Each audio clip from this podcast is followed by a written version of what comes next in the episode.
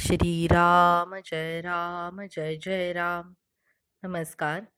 आज बारा जानेवारी आणि आजचा विषय आहे नाम व भगवंत. राम राम म्हणून राम कसा भेटेल? या विचारण्यात काहीच अर्थ नाही. उलट असे म्हणता येईल की राम राम म्हटल्याशिवाय राम भेटणेच शक्य नाही. व्यवहारातही हाच अनुभव आहे. समजा आपल्याला एका गावाला जायचे आहे.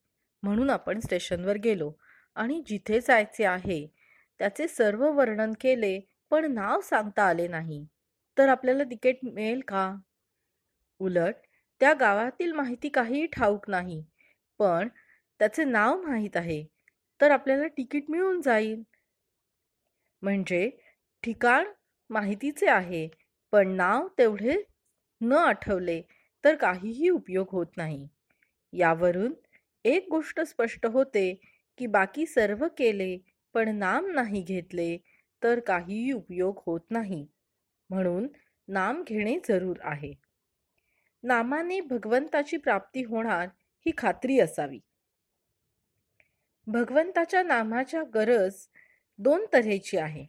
एक प्रपंचाचे स्वरूप करण्यासाठी आणि दुसरी भगवंताच्या प्राप्तीसाठी. खायला प्यायला पोटभर बायको मुले घरदार वगैरे सर्व गोष्टी असल्या तरीसुद्धा आपल्याला काळजी आणि तळमळ का असते हे आपल्याला कळत नाही. याचा अर्थ दुःखाचे खरे स्थान कुठे आहे हे कळत नाही. ते कळण्याकरता भगवंताच्या नामाची गरज आहे.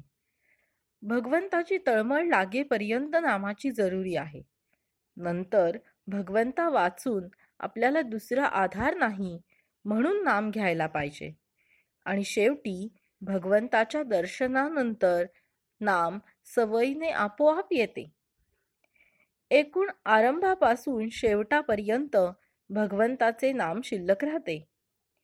जो नामस्मरण करील आणि त्याचे अनुसंधान ठेवेल त्याला भगवंताची जिज्ञासा आपोआप उत्पन्न होईल. नामाकरिता नाम घ्या की त्यात राम आहे हे कळेल.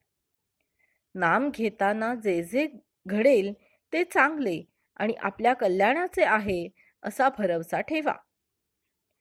भगवंताचे नाम ही सच्चितानंद स्वरूप सद्वस्तू आहे. भगवंताच्या नामात जो स्वतःला विसरला तो खरा जीवनमुक्त होय. जे काय साधायचे ते हेच. बाकीच्या गोष्टी स्वप्नासारख्या समजाव्यात. त्या प्रचितीस येतात पण आणि पण नसतात. भगवन देहाशी असलेले आपले तादात्म्य हे एका प्रकारच्या सवयीने आणि अभ्यासानेच झालेले आहे. याच्या उलट अभ्यास करून भगवंताचे चिंतन केले तर जसे आज देहाशी तादात्म्य आहे त्याप्रमाणे भगवंताशी आपले तादात्म्य होईल. म्हणून स्वामी महाराज म्हणतात सकाळी उठताना रात्री निजताना जेवायच्या आधी नाम घ्यायचेच आणि भगवंताची आठवण करायचीच असा नियम करावा तो आयुष्यात फार उपयोगी पडेल. जय जय रघुवीर समर्थ. धन्यवाद.